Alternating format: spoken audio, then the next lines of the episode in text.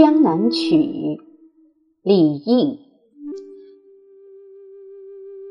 驾得瞿塘鼓，朝朝误妾期。早知朝有兴，嫁与弄潮儿。李益，约七五零至八三零年，唐代诗人，字君瑜。祖籍凉州姑臧，今甘肃武威市凉州区，后迁河南郑州。大历四年进士，出任正县尉，久不得升迁。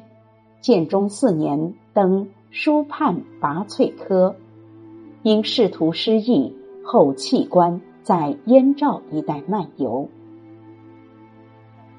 李益的诗风豪放明快，尤以边塞诗有名。他是中唐边塞诗的代表诗人。送辽阳使还军，夜上受降城，闻笛两首。当时广为传唱，其边塞诗虽不乏壮词，但偏于感伤，主要书写边地士卒久戍思归的愿望心情，不富有盛唐边塞诗的豪迈乐观情调。李益擅长绝句，尤工七绝，名篇如《夜上西城》《从军北征》等。其律体亦不乏名篇，今存《李益集》两卷，《李君瑜诗集》两卷，《二有堂丛书本》，《李尚书诗集》一卷。注释：《江南曲》，乐府《香鹤歌》曲名，《瞿塘鼓》。在长江上游一带做买卖的商人，瞿塘。指瞿塘峡，长江三峡之一。古指商人。潮有兴，潮水涨落有一定的时间，叫潮兴。译文：我真悔恨嫁作瞿塘商人妇。他天天把相会的佳期耽误，早知潮水的涨落如此守信，还不如嫁一个弄潮的丈夫。赏析：唐代出现了大量以闺怨为题材的诗作，主要有两大内容，一类是思征夫。另一类是怨商人，李益的这首《江南曲》就属于此类闺怨诗。此诗用民歌体写作，因为是民歌体，所以身为文人的李益有意用民间的口语写作。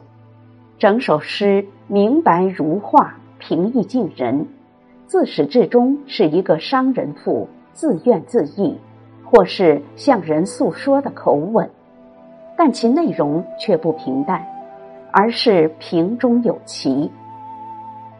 这首诗吸取了乐府民歌的长处，诗歌以白描的手法叙述了一位商人妇的心声：嫁得瞿塘鼓，朝朝误妾期。前两句从语言到内容都是平易的、朴实无华。对瞿塘的商人总是延误我的约期，表现了一种自然朴素，甚至显得没有半点复杂痕迹的叙述口气。然而后两句语言还是平易的，依然朴实无华。早知潮有兴。嫁与弄潮儿，而内容却陡起波折，忽发奇想，忽出奇语。那凌波逐浪的弄潮儿，该是随朝按时的来去，唯独自己远出经商的丈夫却屡屡延误归期，让她多少次白白等待。弄潮儿至少会随着有幸的潮水按时到来，不至于朝朝误妾期。他是仅仅娶其如期而至这一点，并非对弄潮儿有特殊的好感，更非真的要嫁给弄潮儿。当然，丈夫自有丈夫的难处，他也未必真愿嫁弄潮儿，这一点他是清楚的。之所以发以出人意料的奇，出于始终未及的际遇。只是为了一图长久的积怨，思之切，恨之深，思恨到了极点，便可能忽发天真之想，呼出痴人之语。这是思妇在万般无奈中生发出来的奇想。早知二字写出他幽怨的深长，不由得自身伤势，悔不当初。嫁与弄潮儿，既是痴语，也是苦语，写出了思妇怨怅之极的心理状态。虽然是想入非非，却是发乎至情。这种基于爱怜的怨怅，源于相思的气化，尽显江南女子的娇嗔之态。这首诗运笔自然。但内在的逻辑很严密。思妇由夫婿朝朝失信，而想到潮水朝朝有幸，进而生发出所嫁非人的悔恨，细腻的展示了由盼生怨、由怨生悔的内心矛盾。全诗感情真率。具有浓郁的民歌气息。此诗平中有奇，一是整首诗以平易的语言表现崎岖的内容；二是以长语作为奇语，后两句是奇语，但又是长语，并未刻意雕琢，似乎是率性的脱口而出。却成为传颂千年的奇语名句。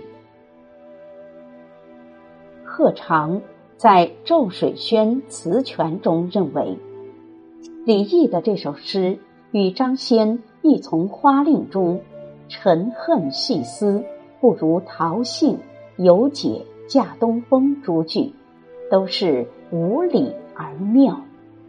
中兴在《唐诗归》中。凭这首诗说：“荒唐之极，写怨情却真切。”黄叔灿在《唐诗兼注》中说：“不知如何落想，得此急切情至语，乃知正风，子不我思，岂无他人？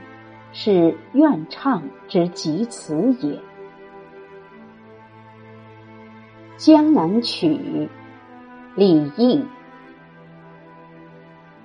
嫁得瞿塘古，朝朝误妾妻。